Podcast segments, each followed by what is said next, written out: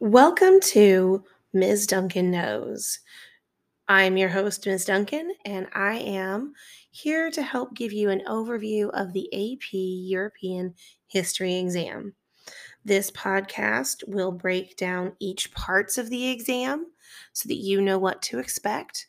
We'll be going into specifics like the timing of the test and how many questions, along with some details on how to pass the exam and also some shortcuts that you can take and some good test prep solutions before you take the exam in May.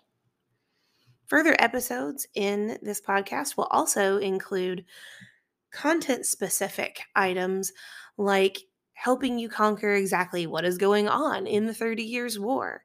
And if you're still trying to figure out just exactly how Germany unified, then this is the podcast for you. I will be going over some of the most tested items on the AP exam in further content episodes.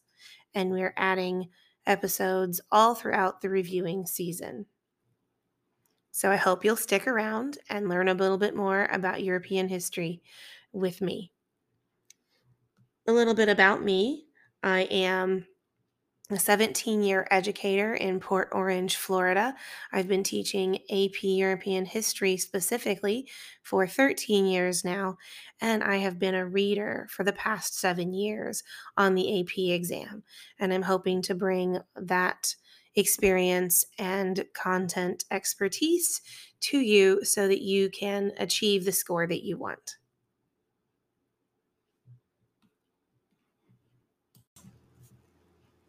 So, without any further ado, let's go ahead and jump in.